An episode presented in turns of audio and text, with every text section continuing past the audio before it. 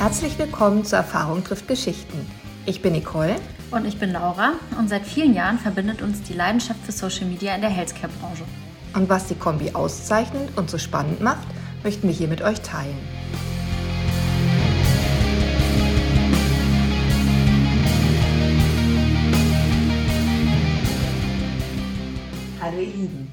Nachdem wir uns in den letzten Podcast-Folgen mit dem Thema DOL, also Digital Opinion Leader, beschäftigt haben, wird es in den nächsten Folgen stärker um das Thema Marketing gehen.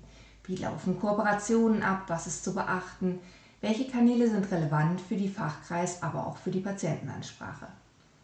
Aber bevor wir in diesen Themenbereich einsteigen, kurz noch eine Anmerkung in eigener Sache. Ich habe erfahren, dass sich einige HörerInnen gewundert haben, dass Laura schon so lange nicht mehr zu hören war. Keine Sorge, im Hintergrund sind Laura und ich fleißig im Austausch. Aber vielleicht hat der ein oder die andere mitbekommen, dass der Social Media Bereich bei Antwerpes mit Laura als Geschäftsführerin ausgegründet wurde. Shoutout an dieser Stelle. Und da ist natürlich gerade sehr viel los. Aber ich soll euch grüßen und sie ist vielleicht schon Ende diesen Jahres, aber spätestens nächstes Jahr auch wieder live am Mikrofon. Laura, liebe Grüße von hier. Nun aber zu meinem heutigen Gast. Ich freue mich schon total, dass ich heute Samira begrüßen darf. Samira ist selbst MS-Patientin und ist aus meiner Sicht Pionierin des Patienten-Influencer-Trends. Heute geht es aber gar nicht primär um Samira als Patientin, sondern um Samira als Businesswoman. Sie hat nämlich mittlerweile eine eigene Agentur und ich möchte mit ihr heute darüber sprechen, wie Firmen und Patienten-Influencer zusammenfinden, worauf bei Kooperationen zu achten ist und wie sich die Zusammenarbeit in den letzten Jahren verändert hat. Liebe Samira, toll, dass du heute Zeit für uns hast. Ja, vielen Dank für die Einladung, liebe Nicole. Auch wenn es heute ja gar nicht so sehr um dich als Patientin gehen soll, ist es natürlich wichtig, deinen Werdegang als Influencerin ein wenig zu kennen. Magst du die Hörer einmal kurz abholen, wo du überall aktiv bist, wie dort dein inhaltlicher Fokus ist und vielleicht kannst du auch etwas zu deiner Reichweite sagen? Mhm. Sehr gerne und tatsächlich lässt sich, sage ich mal, meine Geschichte als Agentin und äh, eben die Agenturgeschichte gar nicht so sehr ohne meine Geschichte als Patienteninfluencerin erzählen. Deswegen fange ich damit so oder so sehr gerne an. Ich habe seit 2013 Multiple Sklerose und äh, bin 2017 mit meinem Blog chronisch fabelhaft gestartet, also damals wirklich klassisch Website-Blog ähm, dazu kamen dann irgendwann noch Instagram und Facebook damals, äh, auch noch sehr groß, mache ich auch immer noch, aber war natürlich 2017 äh, noch ein bisschen relevanter als jetzt, zumindest in der Zielgruppe, die ich da anspreche. Mittlerweile gehört auch ein Podcast äh, dazu, was ich so mache. Und meine Reichweiten momentan auf Instagram bin ich jetzt kurz davor, die 8000 Follower und Followerinnen zu knacken. Genau, das ist so, das ist so eine der Kennzahlen und bin regelmäßig aktiv, spiele da regelmäßig immer noch äh, Podcasts, Instagram-Posts, mittlerweile auch Reels natürlich. Bin da, bin da sehr aktiv. Wenn du jetzt mal auf den Anfang deiner Influencer-Tätigkeit zurückblickst, was waren die ersten Anfragen? Wie haben die sich erreicht? Wie bist du damals damit umgegangen? Tatsächlich war die erste Kooperationsanfrage von einem Pharmaunternehmen die kam, ich glaube, zwei Monate nach der Gründung meines Blogs. Also ganz am Anfang, ich hatte damals 400 Facebook-Follower. Ich hatte, ich glaube, weiß gar nicht, ob ich überhaupt schon einen Instagram-Account hatte. Also es war wirklich alles ganz, ganz, ganz klein bei mir. Und dann kam da dieses Pharmaunternehmen und war ganz, ganz, ganz groß. Und ähm, dann ging das eben so los. Und ich weiß noch, wie ich damals wirklich, also fast vom Stuhl gefallen bin, als plötzlich da eben so ein großes Unternehmen anklopft und ausgerechnet mit mir zusammenarbeiten wollte. Ja, das glaube ich. Da hat man gerade erst angefangen, sich irgendwie auch zu öffnen und mit der breiteren Öffentlichkeit über die eigene Erkrankung zu sprechen, was ja auch schon echt ein großer Schritt ist. Und dann kommt direkt so eine Anfrage abgefahren. Ähm, aber abgesehen mal davon, dass du jetzt sagtest, so, ui, die Großen, die wollen was von mir, das ist ja ganz spannend. Ähm, war das für dich dann eher so, ähm, oh wow, da könnte mehr gehen, das könnte vielleicht tatsächlich sowas in Richtung Influencer werden?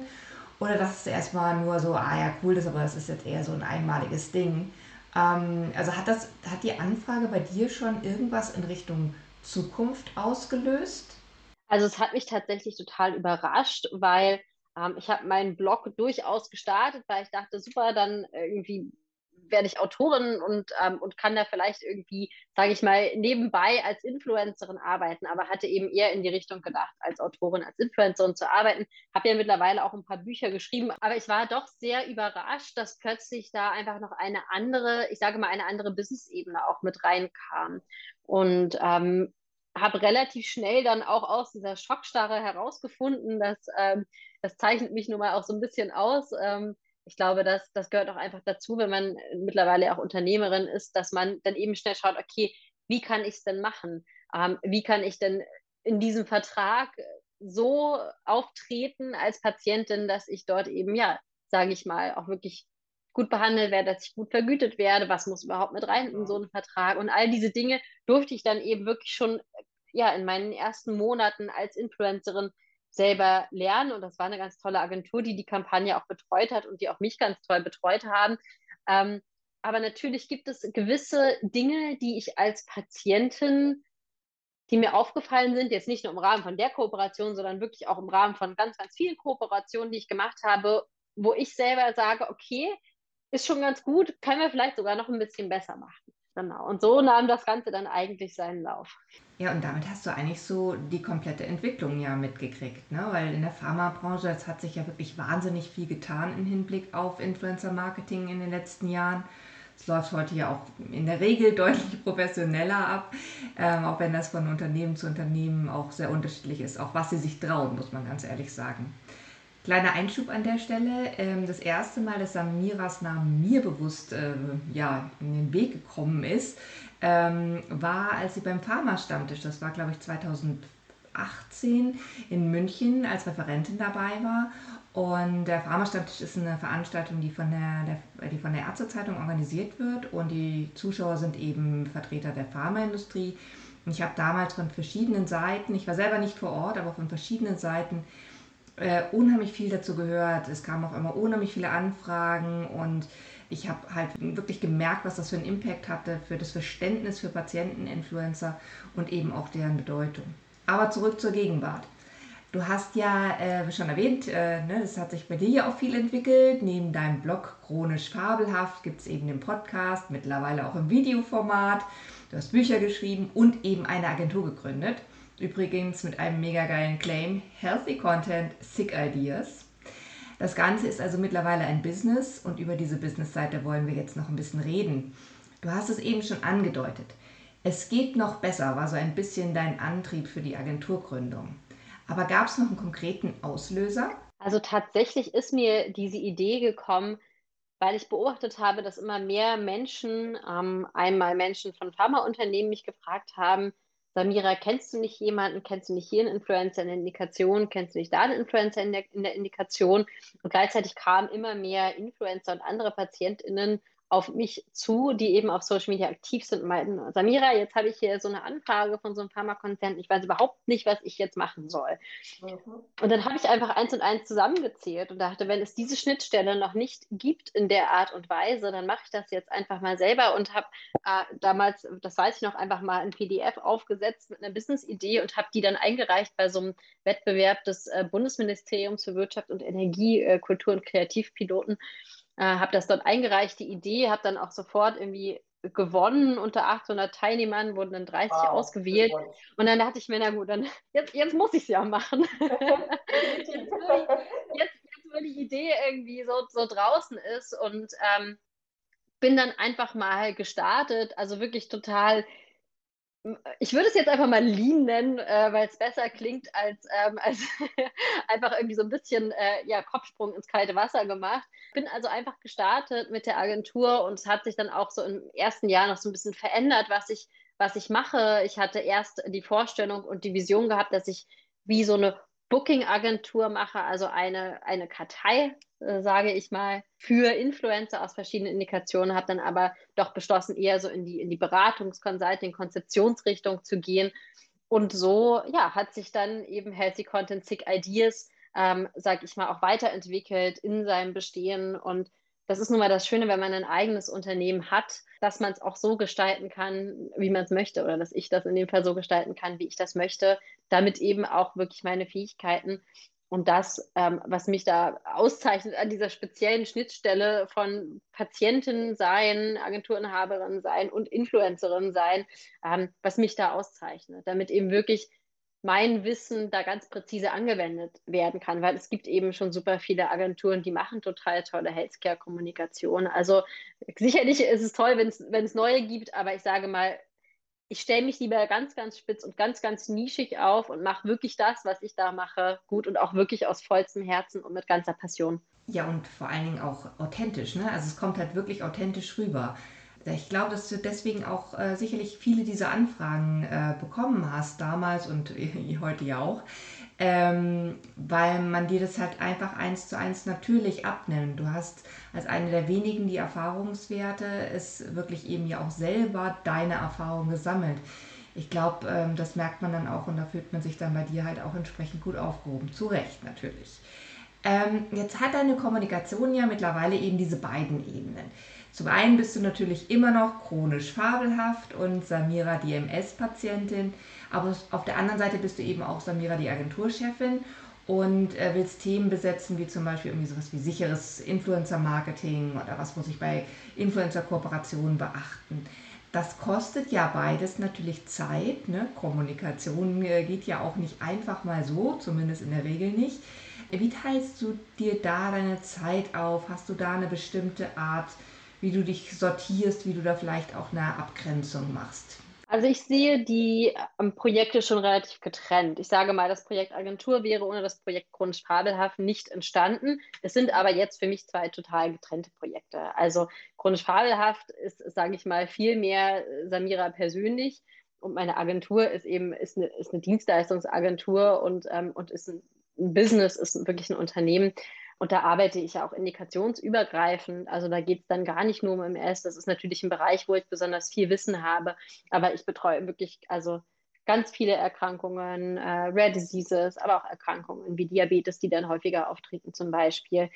Da ist wirklich alles dabei. Und das, ich, ich nutze, sage ich mal, die Erkenntnisse aus meiner Arbeit auf Social Media, weil es die ganze Arbeit eben authentischer macht. Und meine Arbeit auf Social Media sorgt auch dafür, dass ich so ganz natürlich immer am, also am Puls der Zeit bin, weil ich es einfach jeden Tag mache, weil es, weil es mein Interesse ist. Ähm, es sorgt dafür, dass ich ein unglaublich großes Netzwerk habe, auf das ich zurückgreifen kann.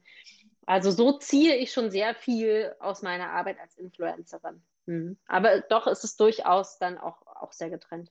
Das eine ist ja auch was äh, sehr Persönliches und das andere, da muss man vielleicht auch mal irgendwie sehr straight, sehr businesslike agieren. Von daher, die Trennung macht sicherlich ähm, absolut Sinn.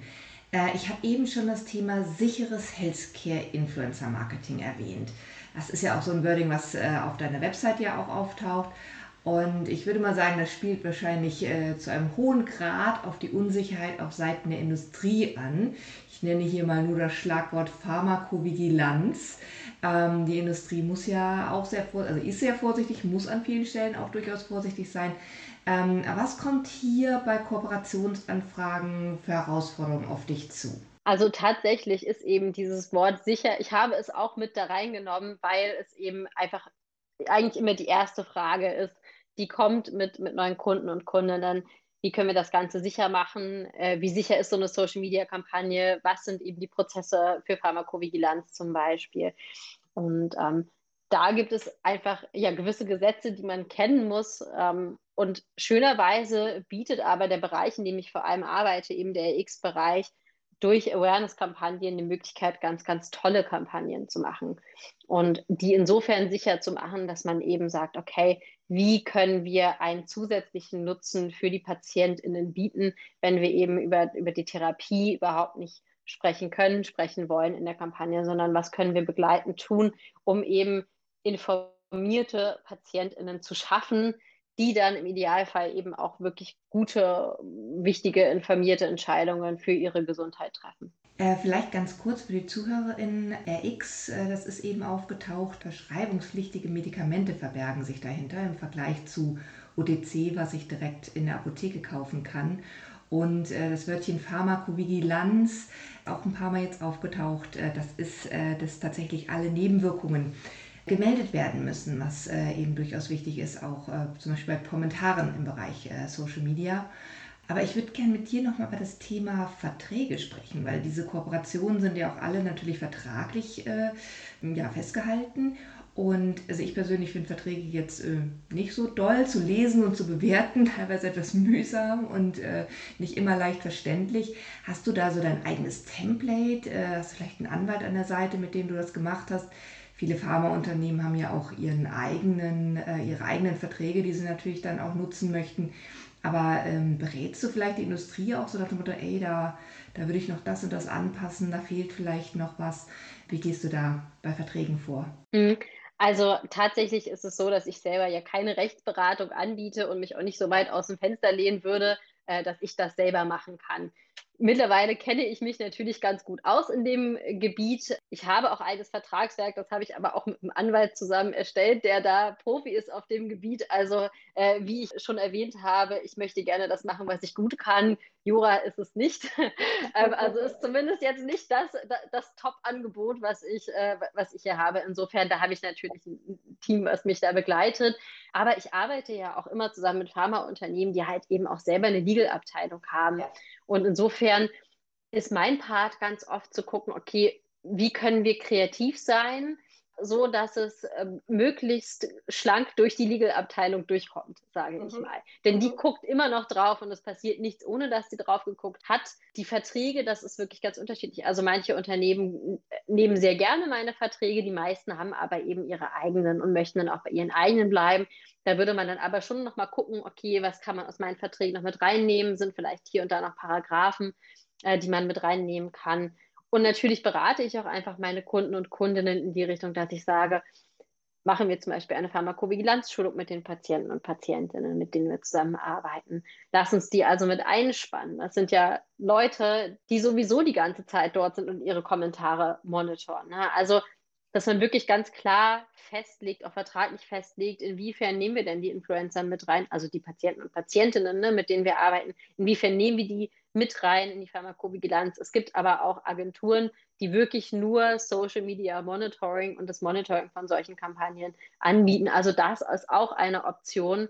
Es gibt nicht den einen Prozess, aber es gibt zwei oder drei Prozesse, die man da nutzen kann, damit es eben sicher ist. Und das kommt wirklich darauf an, von Unternehmen zu Unternehmen, wie sind sie aufgestellt, wie viel Erfahrung haben sie schon, haben sie vielleicht schon mal eine Influencer-Kampagne gemacht, gibt es vielleicht schon firmeninterne Prozesse, die abgerufen werden können das ist einfach, ja, momentan wirklich noch so ein bisschen in der Entwicklung, weil das Thema eben noch so neu ist. Und da freue ich mich auch immer sehr, wenn Unternehmen dann ihre erste Kampagne starten, vielleicht auch eine ganz kleine, um erst einmal zu gucken, wie das so funktioniert. Und das ja. Ganze besteht dann nur aus zwei, drei Instagram-Posts. Aber das eignet sich natürlich hervorragend dafür, einmal so ein bisschen diese Angst, diese Berührungsängste zu nehmen, zu zeigen, wir können durchaus Inhalte zusammen generieren, die die Legal-Abteilung auch absegnet oder wo mhm. sie vielleicht äh, ähm, höchstens nochmal einen Rechtschreibfehler korrigieren müssen, aber nicht inhaltlich das ganze Ding nochmal über den Haufen werfen müssen.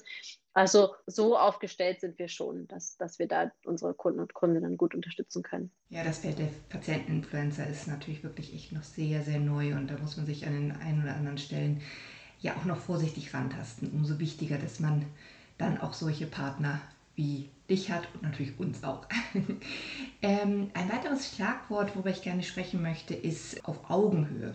Das ist auch ein Wording, was du äh, durchaus nutzt. Und ähm, was da für mich so wahnsinnig wichtig ist, ist, dass man bei Kooperationen ja eigentlich immer sehr, sehr darauf achten muss, dass es einen Fit zwischen Marke und Influencer gibt. Und das ist ja in der Healthcare-Kommunikation und gerade im RX-Bereich auch definitiv anders. Also sprich, das Produkt, also die eigentliche Marke, darf überhaupt nicht auftauchen. Das heißt, äh, klar, das, das, fällt weg quasi. Das HWG verbietet, dass das irgendwie eine Rolle spielt. Ähm, das ist ja auch fein und gut so. Und die Tatsache, dass der Influencer die Erkrankung hat, also dass die Indikation jetzt der Maßstab ist, funktioniert ja auch nicht, weil das ist ja schon das grundsätzliche Basiskriterium. Also sprich, wie entscheide ich denn eigentlich als Firma, dass das der richtige Influencer für mich ist. Also ich habe jetzt ein Screening gemacht und dann sind jetzt irgendwie vier Influencer, potenzielle Influencer rausgekommen. Ähm, wie entscheide ich, welcher dann wirklich der richtige für mich ist? Und das von beiden Seiten. Also wie entscheide ich als Firma, äh, mit wem ich zusammenarbeiten möchte, aber wie entscheide ich auch als Influencer, wer für mich der richtige Partner bei einer Kooperation wäre? Mhm. Also erst einmal die Frage aus, aus Sicht der Agentur, aus Sicht des Pharmaunternehmens, wie finde ich ähm, oder woher weiß ich, ob jetzt der Influencer oder die Influencerin gut zu mir in meiner Kampagne passt. Das ist total interessant. Ich habe dazu gerade ein Cheat Sheet vorbereitet. Ich äh, kann dir das gerne mal zuschicken. Äh, vielleicht mhm. kannst du das irgendwie auch verlinken oder so. Ja, ähm, denn diese Frage kommt, die kommt einfach so, so häufig. Woher wissen wir, dass Glaube dieser Mensch zu uns passt? Und da gibt es, ich habe jetzt nicht alle Punkte äh, im Kopf, aber einige der Dinge, auf die man achten kann, sind zum Beispiel, einmal, wie aktiv ist denn dieser Mensch überhaupt? Also kommt da, war der letzte Post vor äh, 53 Wochen ähm, und äh, da stehen noch die Weihnachtsgrüße im, im August, äh, kommt durchaus vor. Das heißt, der würde eigentlich super passen, aber wenn der jetzt schon so lange nichts mehr gemacht hat, würde er vielleicht eher nicht in die engere Auswahl kommen. Ja. Dann schaue ich mir auch immer an, um welche Themen geht es da denn sonst? Weil wenn zum Beispiel also ich selber mache auch keine medikamentöse Therapie für NMS, das ist auch kein großes Geheimnis.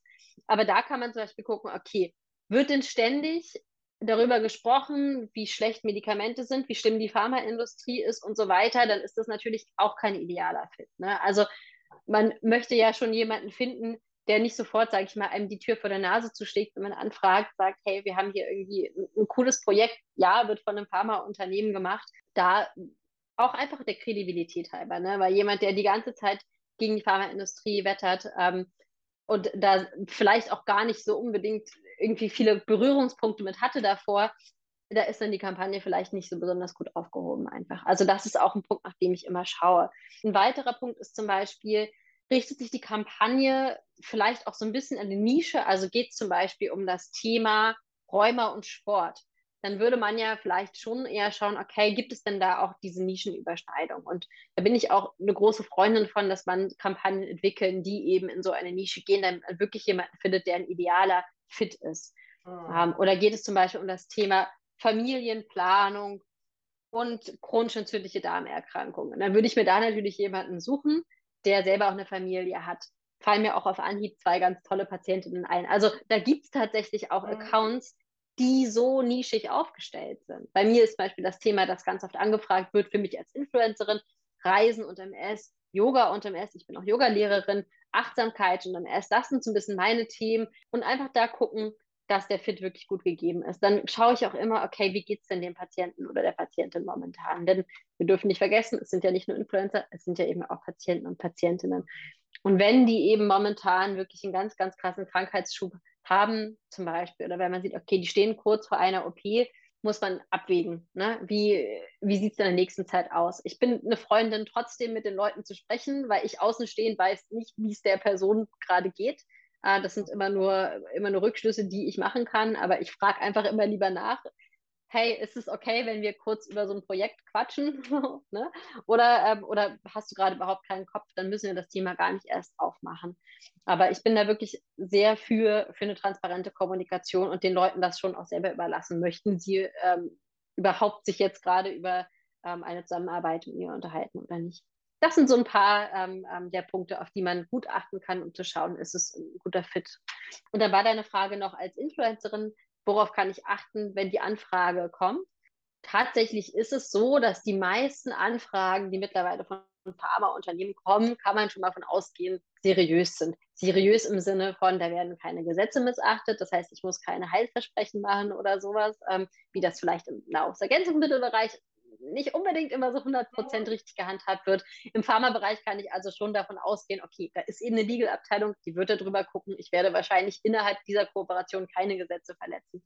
Ich schaue mir aber auch immer an bei diesen Anfragen, hat sich denn der Anfragende oder die Anfragende mit mir auseinandergesetzt als Patientin? Also spricht mich der Mensch richtig an mit meinem Namen? Spricht mich der Mensch richtig an mit meiner Erkrankung? Weiß der Mensch, so ein bisschen, was ich gerade mache oder was mich interessiert. Es ist unglaublich, wie viele Anfragen kommen, wo man genau weiß, der Mensch hat sich keine zwei Minuten Zeit genommen, um mal kurz zu gucken, wer bin ich und was mache ich eigentlich.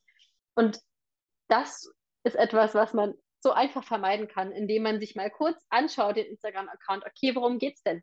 War der Mensch vielleicht letzte Woche auf Rügen im Urlaub? Naja, dann packe ich das doch mit in meine Anfrage rein. Sag, hey, ich hoffe, du hattest einen schönen Urlaub. Allein schon da merke ich, okay, da hat jemand mehr gemacht als nur, okay, ja. Copy-Paste, äh, Accountname, mal eine E-Mail hingeschrieben.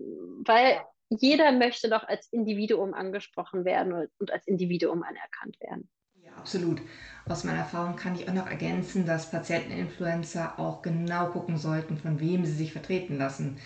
Ähm, weil die meisten Agents, die, die aktuell am Markt sind, die ähm, sind ja nicht wie du jetzt selber Patienteninfluencer, sondern kümmern sich ja auch, äh, beziehungsweise vor allem um Influencer aus anderen Bereichen. Und das merken wir als Agentur massiv. Also wenn wir Kooperationen machen mit, ähm, mit Agents, ähm, äh, dann also da kannst du die Uhr danach stellen, dass wenn das eher so eine größere Agentur ist, die einfach ganz, ganz viele Influencer unter Vertrag hat, dass wir unheimlich viele Abstimmungs- und Korrekturrunden haben. Wohingegen, ne, wenn das jemand ist, der wirklich committed ist dazu, eben auch im Healthcare-Bereich tätig zu sein, sich damit auch wirklich auseinandergesetzt hat, dann läuft es halt rund und smooth. Weil man muss ganz klar sagen, also die Influencer-Kooperationen sind im RX-Bereich mit Patienten einfach komplett anders als äh, die Kooperationen im Consumer-Bereich. Die sind einfach stehen unter ganz anderen Maßstäben. In dem Fall vielleicht auch, weil was auch noch anders ist, ist, dass ich das ja im, im Healthcare-Bereich noch finden muss. Und was mir da so stark aufgefallen ist, ist, ähm, ich weiß nicht, wie es da bei deinen Schützlingen ist, aber äh, wir hatten jetzt schon ein paar Mal das, gerade so Mikroinfluencer, die ja im Healthcare-Bereich sehr, sehr wichtig sind, gar nicht so ganz abschätzen konnten, was sie denn jetzt eigentlich an Geld verlangen können, also an, an Gegenleistung von der, von der Industrie für ihre Leistung. Und also wir hatten jetzt gerade zum Beispiel so ein Adboard, ähm, also ein Patienten-Adboard, zu dem wir eingeladen haben und sind dazu eben auf, auf Patienten-Influencer zugegangen. Und äh, da waren einige dabei, die haben halt einfach viel zu wenig verlangt. Also da haben wir tatsächlich zusammen natürlich mit dem Kunden entschieden, dass wir denen einfach auch mehr geben, weil das, also das, das wäre auch nicht fair gewesen. Und klar, jetzt ist so ein Patienten-Adword sicherlich was anderes, was man auch, auch nochmal schwieriger abschätzen kann, als wenn man jetzt weiß, okay, ich mache jetzt einen Post und eine Story und ein Reel oder so irgendwas. Aber daran merkt man halt einfach, dass es da auch noch keine klaren Regelungen gibt. Ich weiß auch nicht, ob es die irgendwann ganz exakt geben wird, aber wenn man sich die Consumer Goods ähm, Influencer-Kooperationen anguckt, da geht es ja rein um Reichweite. Und abhängig von der Reichweite, die ich habe, speziell auf Insta, ergibt sich dann der Wert eines Posts, einer Story, eines Reels. Aber im Patienten ergibt sich die Wertigkeit ja noch aus ganz anderen Aspekten. Also allein die Tatsache, dass man eben über die Erkrankung spricht und damit etwas sehr Persönliches weitergibt. Da ist es natürlich wichtig, was habe ich denn eigentlich für eine Reichweite? Also besteht meine Reichweite vor allen Dingen eben auch aus Leuten, die sich auch wirklich für diese Erkrankung interessieren oder aus Leuten, die ich auch erreichen kann, wenn ich Awareness mache, also wo ich dann auch einen, einen Effekt habe. Und ich glaube, was da auch noch ein ganz, ganz wichtiger Faktor ist, ist einfach die Interaktion. Also wie interagiere ich auch mit anderen Patienten bzw. mit Personen, die sich für die Erkrankung ähm, äh, interessieren. Also ich weiß nicht, wie, wie geht es dir da? Hast du auch das Gefühl, dass sich das erstmal so ganz langsam findet und entwickelt? Oder ist das bei dir in deinem Bereich eigentlich schon relativ klar strukturiert und ähm, von, den, von den Prozessen her eigentlich schon sehr klar und auch von dem Geld? Also tatsächlich äh, ist mir das natürlich auch schon oft vorgekommen, dass ich äh, Influencer und Influencerinnen angefragt habe oder Patienten, mit denen ich noch nicht vorher gearbeitet habe. Ähm, ich gebe den Leuten aber dann immer schon so eine Preisorientierung. Oder ich sage ihnen einfach, das und das und das kriegst du. Bespreche mit dem Kunden vorher das Budget und sage dem Kunden selber, was das Budget sein wird. Und ich sage mal so, die Preise, die ich für die Influencer aushandle, die sind gut für die Influencer, weil ich eben, da kommt auch wieder mein, mein, mein Wissen als Patientin äh, rein, einfach weiß, wie teuer das ist, so eine Erkrankung zu haben und wie man ständig hier und da Geld für irgendwas ausgeben muss. Ja. Also das ist ein teurer Spaß, so eine Erkrankung zu haben. Und da ist mir das lieber, die Leute kriegen 200, 300 Euro mehr als 200, 300 Euro zu wenig. Und wir bewegen uns da ja meistens immer noch in Größenordnungen, sage ich mal. Das sind immer noch irgendwie dreistellige Summen oder mal vierstellige Summen, aber jetzt auch nicht, wer weiß wie viel Geld. Aber für einen Patienten und eine Patientin macht es eben einen riesigen Unterschied. Also ich gebe den Leuten immer Preise an. Es ist sehr selten passiert, dass mal jemand mehr Geld äh, hatte. Es ist öfters mal passiert, dass die Leute meinten, was, so viel Geld? Ich meinte, ja, so viel Geld und nicht weniger hast du verdient als genau so viel Geld für deine Arbeit. Dadurch, dass ich natürlich all meinen Kunden Preisvorschläge gebe, kommt da so ein bisschen, würde ich sagen, schon, zumindest in meiner Arbeit, so eine Stringenz rein, was so eine Kampagne kostet. Das ist natürlich auch wichtig, wenn, wenn Interessenten mich fragen, was kostet denn so eine Kampagne? Ähm, ja. Also da habe ich mittlerweile einfach ganz gute Erfahrungswerte gesammelt und äh, bisher ähm, ist das eben überall gut angekommen, auch bei den Pharmakunden. Also auch die haben nie gesagt, was, so viel Geld, sondern die haben da immer meinem, ja, meinen Erfahrungswerten vertraut. Ähm, es sind aber, wie du meintest, natürlich ganz andere Preise, als wir sie jetzt im klassischen Lifestyle-Marketing haben. Also irgendwann kam ja jemand und meinte, was ist das denn für ein Tausender Kontaktpreis? Und dann meinte ich, das ist letztendlich nicht der klassische Tausender Kontaktpreis. Die Leute haben meistens noch nicht mal 1000 Follower, mit denen wir arbeiten. Also insofern, da sind auch oft im Rare Disease Bereich vielleicht Leute dabei, die haben 300 Follower. Ne? Und der Wert, der bestimmt sich eben nicht darüber, wie viele Leute quer durch die Bank, Hauptsache erreiche ich irgendwie mit meinen Inhalten, sondern wie viele davon sind denn in meiner Zielgruppe? Und wenn man in die Richtung schaut, wird man merken, okay, die Zielgruppenabdeckung, die ist halt unglaublich hoch. Ja, und dann vielleicht nur die Familie von denen, ja, selbst wenn, dann sind es die Angehörigen. Die Angehörigen, das ist ja, sage ich mal, Top-Zielgruppe Nummer zwei. Deswegen natürlich wollen wir auch die erreichen. Wir wollen Menschen erreichen, die irgendwie die Erkrankung haben oder einen Kontakt mit dieser Erkrankung haben. Denn natürlich kann auch die Familie und das Umfeld von einem erkrankten Menschen ganz viel dazu beitragen, eben das Gespräch auf die Erkrankung zu bringen, mal zu schauen, okay, was im Leben kann ich vielleicht anders machen, wie kann ich vielleicht eine, eine ja, Entscheidung, eine Verhaltensweise äh, begünstigen. Ja, vor allem sind es halt eben eher Verhaltensweisen, die man durch so Awareness-Kampagnen begünstigen kann. Was weiß ich, mal zum Arzt zu gehen. Solche Dinge kann man ja durchaus anregen, in, ähm, auch in RX-Kampagnen. Und da spielt das Umfeld natürlich auch eine ganz große Rolle. Ja, ganz wichtige Punkte, die du da nochmal klargestellt hast. Gerade auch den Aspekt der, der hohen Kosten, die der Patient aufgrund seiner Erkrankung zum Teil haben kann. Und ich möchte auch nochmal betonen, dass es halt auch echt was anderes ist, ob ich mich da hinstelle und zeige, dass eine Foundation toll ist oder ob ich über meine eigene Erkrankung spreche, wie ich damit umgehe oder ich ihm auch einfach Tipps dazu gebe. Ja, das waren dann auch schon meine Fragen. Ich danke dir ganz herzlich für den spannenden Einblick in das Thema Influencer Marketing in der Healthcare-Branche, liebe Samira. Der Bereich ist immer mehr im Kommen und ich glaube, du warst mit deiner Agentur zur richtigen Zeit an der richtigen Stelle und wirst damit noch viel Erfolg in der Zukunft haben. Euch vielen Dank fürs Zuhören und ihr habt gehört, ähm, diese Aufnahme, da hat uns leider ein bisschen die Technik geärgert und ich bitte die äh, Tonqualität zu entschuldigen. Am Ende wurde auch noch Samiras Schlusswort abgeschnitten, sodass ich das wieder rausschneiden musste. Aber ihr Plädoyer, Patienten viel öfter in die Kommunikation zu Erkrankungen einzubinden, möchte ich hier natürlich trotzdem weitergeben. Ihr Aufruf gilt einer patientenzentrierten Kommunikation für und mit Patienten. Und wer mehr von Samira lesen und sehen möchte, der findet sie unter chronisch-fabelhaft.de und healthycontent.de. Bis bald!